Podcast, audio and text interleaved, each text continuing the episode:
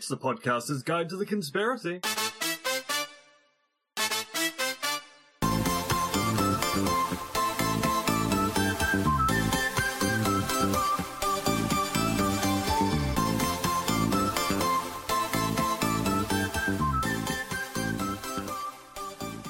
Hello and welcome to a solo edition of the podcaster's guide to the conspiracy. Josh has the COVID and thus is no longer with us. He's not dead. He's just not with us. Suffering from the brain frog. Brain frog? Hmm, maybe I've got the COVID. Suffering from the brain fog. Try saying that three times fast with speech disfluency. Josh is unable to record this week's conspiracy theory masterpiece theatre because, like a proper philosopher, I just tapped the side of my head there to show wisdom. Like a proper philosopher, Josh feels the need to be compos mentis when engaging in philosophical work. He's no social psychologist, just wading into a debate without doing any background reading. No, Josh wants to be on the ball. And so it's left to me to provide some kind of filler episode, and I thought it might be fun, not necessarily fun, but it might be interesting, probably will be interesting, to pop over to Infowars.com and see what Alex Jones is saying because I have a hypothesis. You see, if you're spending any time online, you'll be aware that Elon Musk is in the process of taking over Twitter and turning it into a private company. Insert pause here so I can sip at my espresso. Sound effect to make sure you know what's going on. And Jones has been talking a lot recently about how he's having conversations with big, important people. And he has this rhetorical trick. I'm actually not quite sure how to express it. Where he'll say, oh, I'm talking with, you know, important people. I don't want to name names, but they're people like Tucker Carlson, Joe Rogan, and Elon Musk. And privately, they support everything I'm doing. Now, of course, if that's the case, and we also take it to be that Elon Musk is going to turn Twitter into his private fiefdom, then we should be seeing Alex Jones going, oh, well, you know, chickens are coming home to roost. Now I'm going to get back on Twitter. So let's go over to Infowars.com using the power of my incredibly clicky mechanical keyboard and find out what's happening. So, loading up Infowars.com as we speak. Will this get through the VPN? Is the VPN even working? I should have tested this before I started recording the episode, but it is working. Infowars.com is loading. And okay, so top headline see the hilarious reason Alex Jones was banned from Twitter. Don't think. Ah, and there's a poll. When will new Twitter owner Elon Musk bring Alex Jones back? Okay, so our options are this week, within 90 days, within six months, or never. I'm going to vote for never. And there are 24,316 votes, and 26% of those people who voted agree with me. Interesting enough, 27% say it's going to be this week, which indicates that they have no idea that Elon Musk has made the offer, but the offer will not be final in such time it's gone through the boards, it's gone through securities, all the vetting is done. It won't be until much later on this year. So those of you voting for this week, you have no understanding of how business transactions work. Okay, what else have we got here? Ministry of Truth, DHS forms disinformation governance board headed by Russian collusion hoaxer. We'll take a look at that one in just a second. Musk, ah, here we go. Musk condemns Twitter's Hunter Biden laptop censorship, suspending New York Post over truthful story. Incredibly inappropriate. Uh, got a bit of Putinism outbreaking. Putin threatens all-out war if NATO continues to back Ukraine. Oh, Twitter's top lawyer breaks down in tears during Musk takeover meeting. There's a lot of Musk-related reporting going on here. Roger Stone, the political cartoons that Josh had great fun trying to describe the last time we did our roundup. These are these are not oh, they're really fond of their Ben Garrison. I mean really really fond of their Ben Garrison. Uh, yeah. Elon Musk's Twitter gambit and what it means for the clique in power. Anything else of particular? No, no, it's just mostly the usual racism. There's a piece here about someone whose house was burgled by an African migrant. Case of really, really focusing on the racism, Alex. Really, really focusing on the racism. Okay, let's look at the four articles that I've just pulled up. So, first one Ministry of Truth DHS forms Disinformation Governance Board headed by Russia collusion hoaxer. This is published by Jamie White. Now, back before I left with for China, coffee break, I noted that Knowledge Fight was talking about how there was a Jamie White report up on Infowars.com. And that excited me for a minute because there was a former party leader back home in Aotearoa, New Zealand, Jamie Whyte, a philosopher who turned right wing libertarian think tanky person. I think he was actually right wing and libertarian before he joined the think tank, truth be told. He came back to Aotearoa, New Zealand to run the ACT Party, which is our quite white, quite white? Yes, quite white and quite right wing political party back home. And I thought maybe that this was the same Jamie White. But our Jamie Whyte, the Jamie Whyte of Aotearoa, New Zealand, is W H Y T E. This is Jamie White spelt as in the colour white. So, actual disinformation agent to helm government disinformation Ministry of Truth board aimed at policing free speech. So basically, Joe Biden's Department of Homeland Security has formed a disinformation governance board headed by a prominent Russia collusion hoaxer, according to reports. Now, of course, according to reports here, is going to be according to reports, Joe Biden's Department of Homeland Security has formed a disinformation governance board headed by a person. According to InfoWars reporting, it's a thoroughly debunked Russia collusion hoaxer. So let's have a look. So they're quoting from Politico, and basically Nina Jankowicz is going to head this board as executive director. She was previously a fellow at the Wilson Center, advised the Ukrainian Foreign Ministry as part of the Fulbright Public Policy Fellowship, and oversaw Russia and Belarus programs at the National Democratic Institute. So she sounds like a good pick. But because she's a part-time professor at Syracuse University, she has been someone who actually so is all right. So trying to actually have to read quite far down the report to find the bit where they're linking her to the Hillary Clinton contrived Russia collusion hoax against Donald Trump on Twitter in 2018.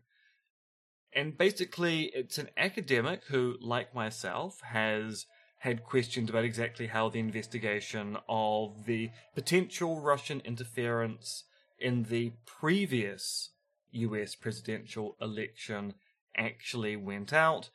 And there's a whole bunch of Republican operatives who are skeptical of her claims because they she's made claims against their beloved former leader, Donald J. Trump, and this is suddenly a rationale as to why she isn't suitable for this particular role. Now, this just seems like standard political ideology stuff. This person who's been critical of a former leader has been appointed by the new leader to run an, a board which is going to be looking into disinformation claims. We have previously denied that disinformation even existed, so ipso facto, we don't think this board needs to exist. And the person who believes disinformation does exist, of course, must be the wrong person to run it. Indeed, they even quote good old Marjorie Taylor Greene, which InfoWars is now very, very keen on. Yes, they're very, very keen on their QAnon candidate, even though Alex Jones has been very critical of QAnon and very angry about QAnon proponents, but once they become right wing operatives within the governmental structure, Alex Jones will cuddle up to them to their heart's content. There's actually very little to the story. And basically, some Republican operatives don't like the fact she's been appointed. Ipso facto, she should not have been appointed. I mean, that's. Admittedly, that's the standard of news we get from Fox. So I don't know why I'm I'm so dismayed. It's the standard of news we get from Infowars.com. Let's move on to the exciting stuff. This is the Musk stuff.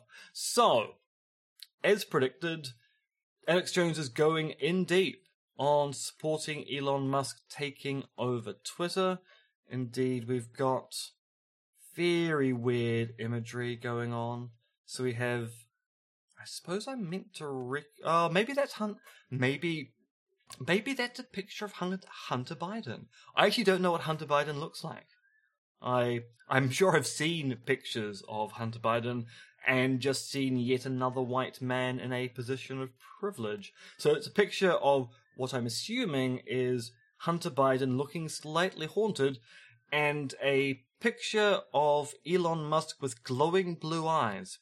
And I suppose that's meant to suggest that Elon Musk is coming after Hunter Biden. And basically, this is a report on people talking about the Hunter Biden story in the year of our Lord 2022. And Elon Musk saying suspending the Twitter account of a major news organization for publishing a truthful story was obviously incredibly inappropriate. So basically, this is looking at previous reporting on the Hunter Biden story. So back in 2020, Twitter notoriously blocked links to the New York Post exclusive reporting on the Hunter laptop, which is still one of those stories where people are litigating it to this day, making what appear to be very, very, very strong claims based upon the activities of Hunter Biden in his business dealings, and then saying, oh, by the way, his father must be ultimately responsible for these dealings. Now, we can have our opinions on exactly whether Hunter Biden is a good person or a bad person, and we can have our opinions as to whether Joe Biden is a good president or a bad president. We could even have opinions about the parenting relationship between Joe Biden and his son, Hunter Biden but it always seemed a bit of a stretch to then link Hunter Biden's activities in Ukraine with Joe Biden's advocacy. And it's a stretch for the sheer fact that this was investigated by committee at the time. There was a question as to whether there was an inappropriate relationship between Joe Biden as a foreign policy expert uh, to, well, actually at the time vice president of the United States of America, engaging in foreign policy overseas in a nation state where his son was doing business. And the investigation seemed to quite clearly show that Joe Biden's affairs in the Ukraine were not overlapping with Hunter Biden's affairs in the Ukraine. But of course, any scent of a scandal is the kind of thing which gets litigated in the political sphere. And it is true that maybe powerful people should ensure that their children don't get up to activities which are going to at least give the impression of embarrassing their powerful parents. So there was a New York Post story about this, which talked an awful lot about Hunter Biden and Hunter Biden's exploits linked to the stolen laptop. From memory, and I'd have to actually go back and look at the reporting at the time, many of the issues about the story was about the chain of custody over the laptop, because it's one thing for reporters to get information, but it's another thing if they get information in ways which are clearly due to criminal activity. Now, of course, there are going to be a whole bunch of exceptions there. So if someone stole the White House recordings in the Nixon regime that showed that Nixon had plotted the Watergate break-in, so you know, the missing minutes, someone had managed to steal that material and get it out there, there probably would be a case to be made in journalistic ethics saying even though the chain of custody of the evidence is bad, the badness of that chain of custody is overwhelmed by the necessity of the public good of publishing this material. But the problem with the Hunter Biden laptop story is it doesn't seem to break that particular threshold, in that no matter what we think about Hunter Biden's dad, Hunter Biden is still a private citizen. And indeed, what kind of galled people at the time the story came out was the double standard that was going on with respect to Republican politicians. And people saying, oh, you can't bring up their children. You can't bring up their children. That's inappropriate. But as soon as you mention Obama's ch- children, so when there was evidence of the daughters of Michelle and Barack Obama using drugs, as, oh, bad parenting, bad parenting. And when it turned out that there was evidence of Hunter Biden having some incredibly interesting sexual proclivities and also dealing, well, being a bad business per- person, because, oh, doesn't that tell us something about Joe Biden? So there was a double standard going on there as well. But yes, uh, the fact that Elon Musk still thinks that it was inappropriate for that story to be shut down, even though the actual rationale for the story being shut down was more of a question about journalistic ethics than it was about the content of the story per se, although there were concerns the story was being basically overhyped and extended well beyond its usefulness.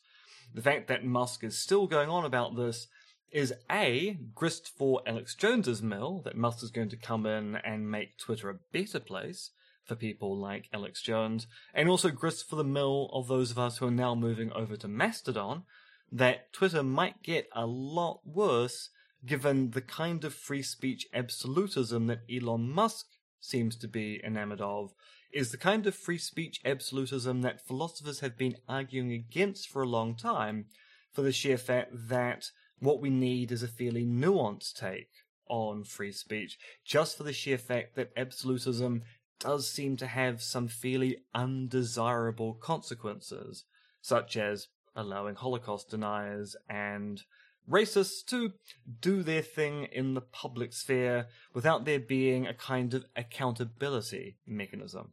Indeed, this reminds me of a discussion I had, which is kind of related to this and probably explains my view better than what I just said, with a journalist back home a few years ago, where I mooted that if particular opinion pieces continued to be published by one of our major newspapers back home, I would be less inclined to buy the newspaper. I was going, look, these newspapers publish material that I find abhorrent and do not enjoy. I don't like the idea that my money is going towards funding the publication of these opinion pieces, since these opinion piece writers are being paid to produce these columns. So I feel that as an individual, one action I can take is to show my disgruntlement by no longer purchasing the newspaper in question. And one of the journalists at this newspaper was going, Oh, but you, you can't do that. I mean, what about all the good journalism that occurs there? And I was going, Well, yeah, I, I recognize there's good journalism occurring in the newspaper, but I cannot bring myself to financially support that at the cost of also supporting the abhorrent opinion piece pieces that are occurring in the paper. And essentially his argument was I'm obliged to buy newspapers.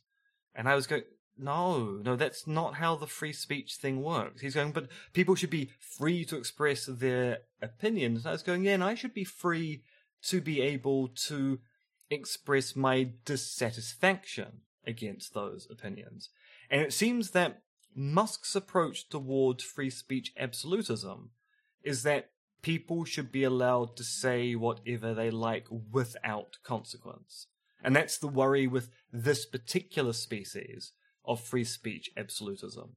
It's a form of free speech which says people should be allowed to speak, but somehow also elides the idea that people should be allowed to speak against that speech, because apparently anything which is seen to go, well, maybe you shouldn't say that, is taken to be censorious, as opposed to people using their free speech to counter speech they don't like and this is the worry about Musk and Co., is that they want people to be able to speak, but they don't want people to be able to then express criticism of that speech.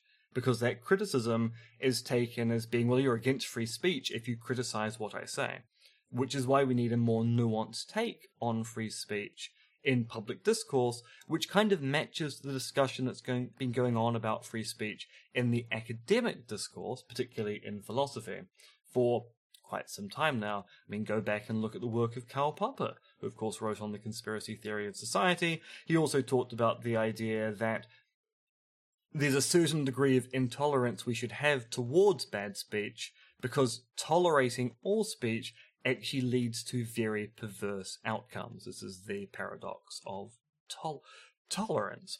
But we're kind of getting off the topic of Alex Jones here, although we are on the topic of Elon Musk. So yes, Elon Musk is still skeptical that it was inappropriate to wait and see about the Hunter Biden laptop scandal. All right, well, that's one story. Let's see what else we have here. Twitter's top lawyer breaks down in tears during Musk takeover meeting. So, this is basically Twitter's top lawyer reportedly broke down in tears during a virtual meeting with the company's policy and legal teams to discuss the ramification of Elon Musk's purchase of the social media platform. My espresso will have gone cold now. I'll just finish it off. Yeah, that was cold. So, apparently she cried as she expressed concerns about how the company could change and acknowledged there was a significant uncertainties about what the company will look like under Musk's leadership. This, so basically they say, oh, it's a woman, she was emotional. How dare she be a lawyer for Twitter? But I mean, if you look at the way that Musk has has run other companies, so you look at the racism scandal that's currently going on with Tesla, where Musk has been shown to have said to people, you just basically have to tolerate the fact that people are going to be racist towards you in our workplace. And you look at the way in which Musk ran SpaceX during the pandemic, requiring people come to work at the height of the pandemic when there were stay at home orders going on if you look at the way that Musk deals with individuals who criticize him. So, for someone who's a free speech absolutist, he is someone who's really called for people on Twitter to have their views shut down whenever they criticize him, or he'll just call people pedophiles because apparently that's a South African thing that only people like Musk know about. I can understand how people in senior positions at Twitter are going, this does not seem like a good move for the company, given we know what the work culture in Musk's other companies look like. So the new story here is, oh, woman is hysterical, but really it's more of a case of lawyer reacts to, if this person's going to be our CEO, we know what his companies look like we don't want our company to look like that in two to three years' time. And indeed, there are some stories going around, and I don't know whether these have been vi- vi- verified. They were being talked about on Twitter a day or so ago about how there are people openly celebrating the idea that transphobia is something that can come back to Twitter in a big way. So there are legitimate concerns about what might happen to the platform and what might happen to the workplace that platform is produced on. Which is one of the reasons why I've resurrected my Mastodon account. So I might just slowly move away from using Twitter and do most of my tooting, not tweeting, over at scholar.social. Although I'm having a problem migrating my account, I think I may have broken their system inadvertently, although I don't know how, and it's very hard to get IT support for Mastodon instances. But we'll see what's going on.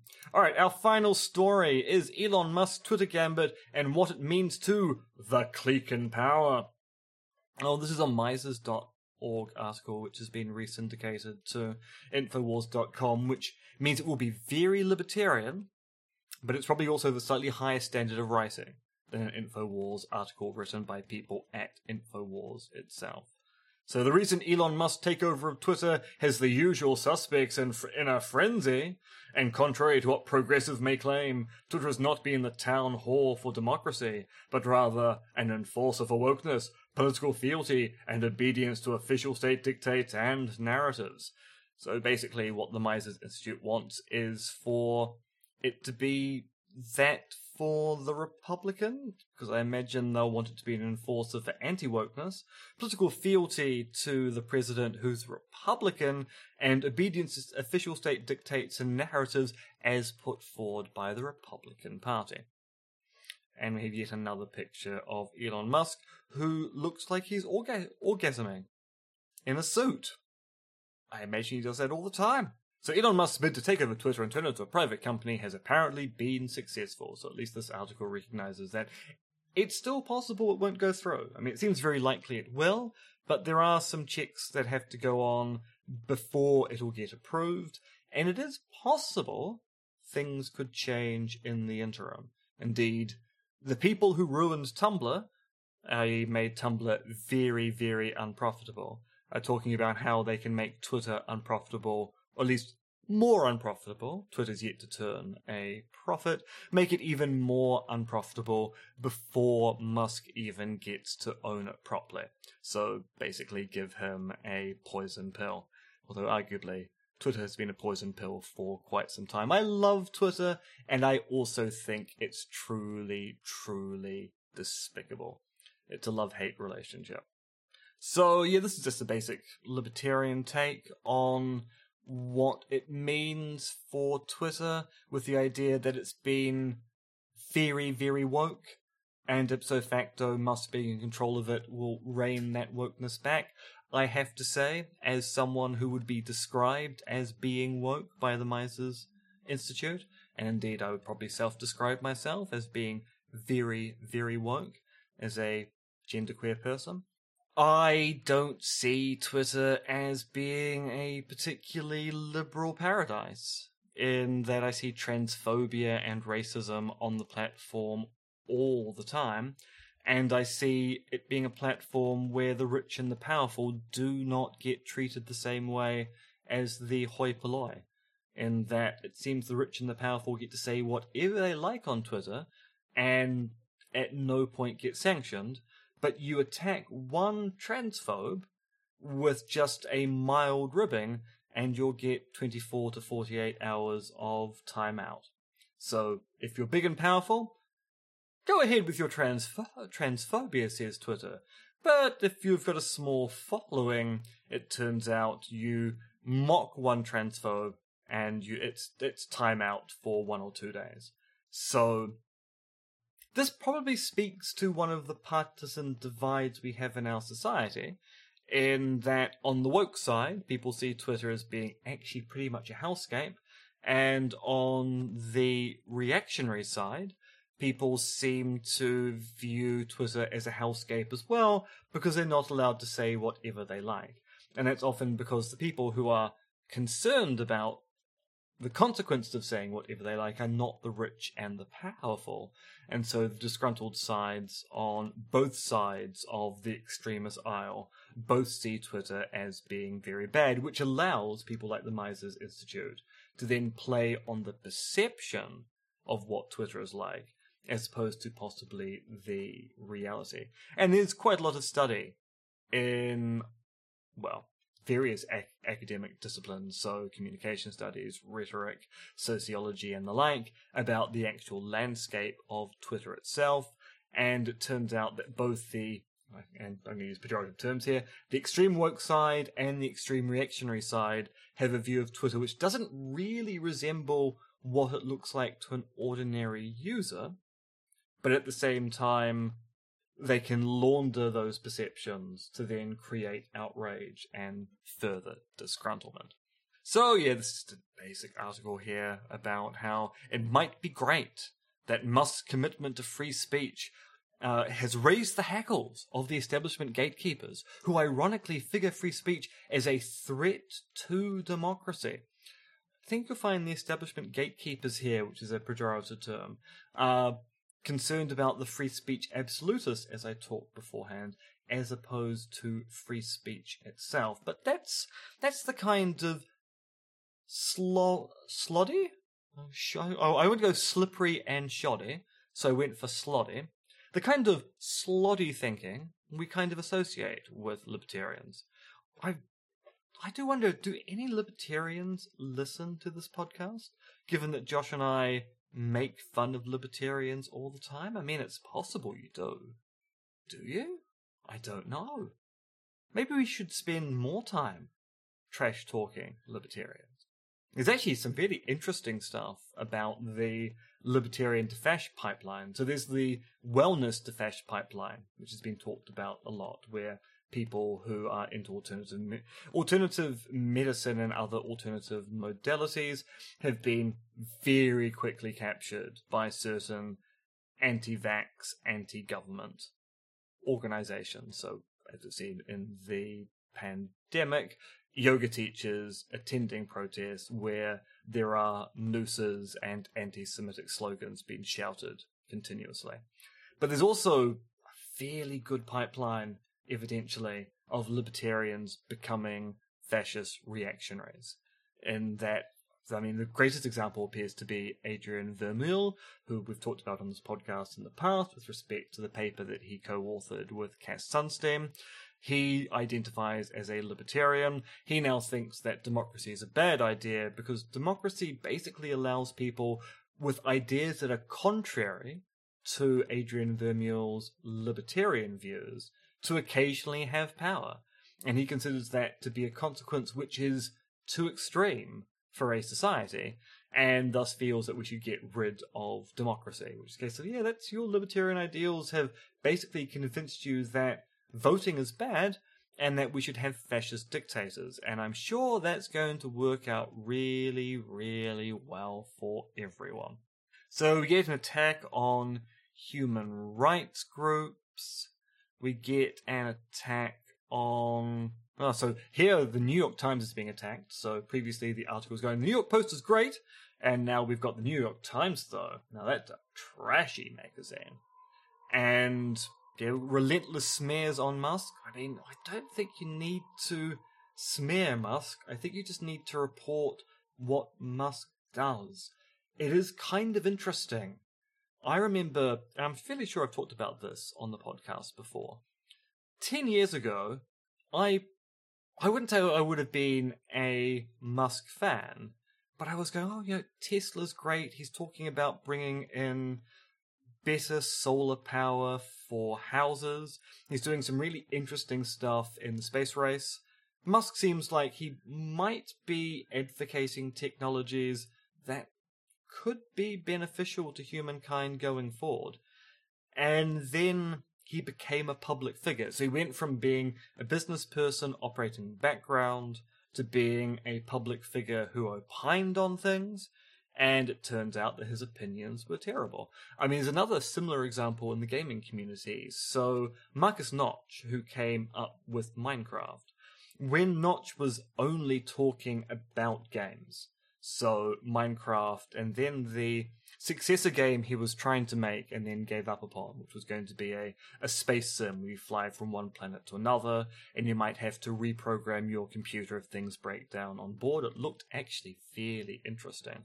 Once he stopped being a programmer per se and started being, I'm rich, I'm just going to talk about things, people went, Oh, we quite liked you when you didn't express opinions, but now we've discovered that you might be clever when it comes to programming, which is the notch thing, or clever when it comes to buying out companies, which is the Musk thing, since we have to remind ourselves that Musk didn't actually create the companies that he owns. He bought into them or took them over, as he's doing with Twitter now.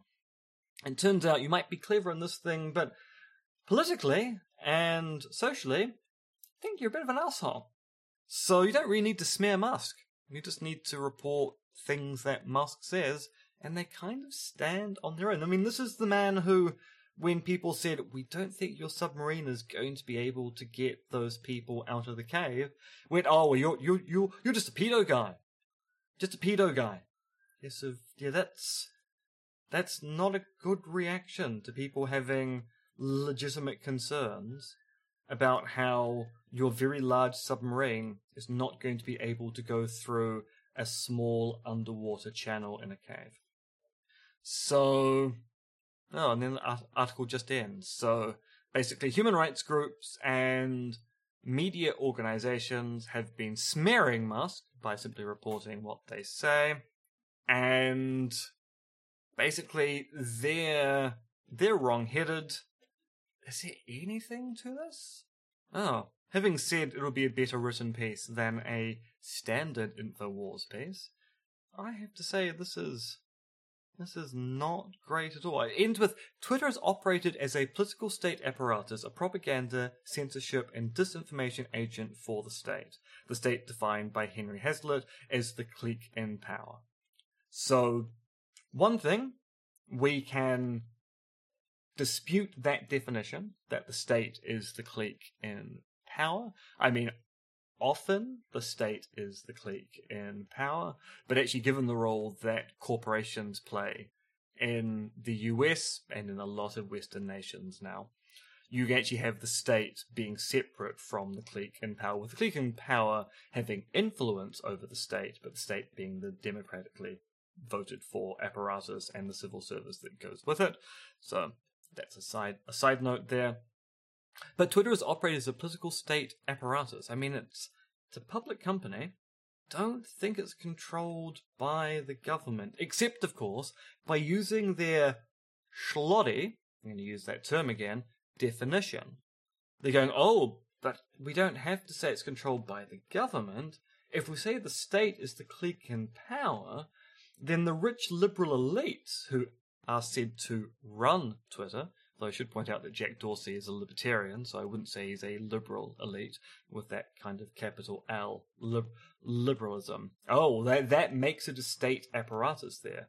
But note, they said political state apparatus. Now, political state and the state are going to be slightly different ideas even under this definition of clique and power.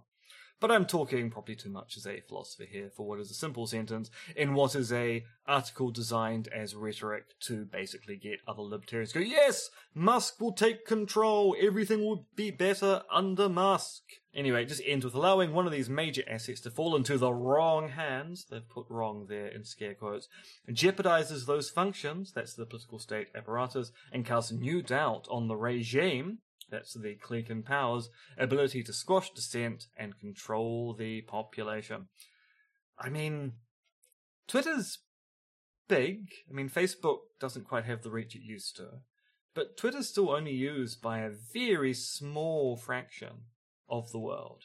So I don't know how well social media works to control the population. Indeed, when the Musk news came out, I was thinking about all the philosophers I know who aren't on Twitter, which is a lot of them. Indeed, if you look at the philosophers who write on conspiracy theory, there's Pat Stokes, myself, Neil Levy.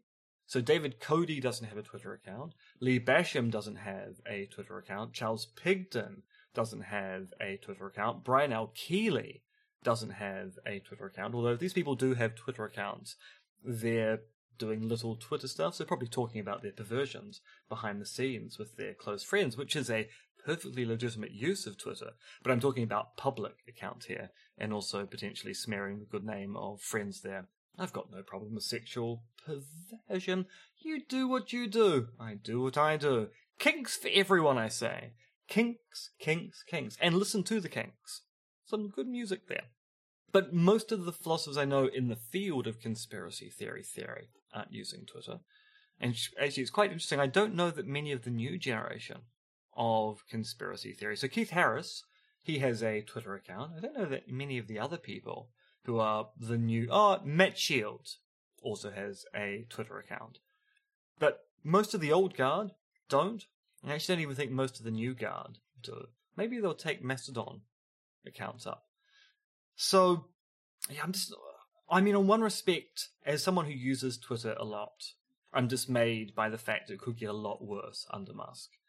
At the same time, the people I'm mentioning who don't seem to have Twitter accounts, their lives do not seem any worse for the lack of Twitter. In fact, in some respects, I think their lives might be slightly better because Twitter's a it's an attention grabbing procrastination tool that I waste too much time on. Basically, this has turned out to be a discussion of me and Twitter using Alex Jones as a as a a proxy to get me to Elon Musk to then go, Maybe I should just give up on social media entirely. Hmm. Hmm. Hmm. There's only one thing to say to that. Durango! You've been listening to a podcaster's guide to the conspiracy, hosted by Josh Addison and M Dentith. If you'd like to help support us, please find details of our pledge drive at either Patreon or Podbean. If you'd like to get in contact with us, email us at podcastconspiracy at gmail.com.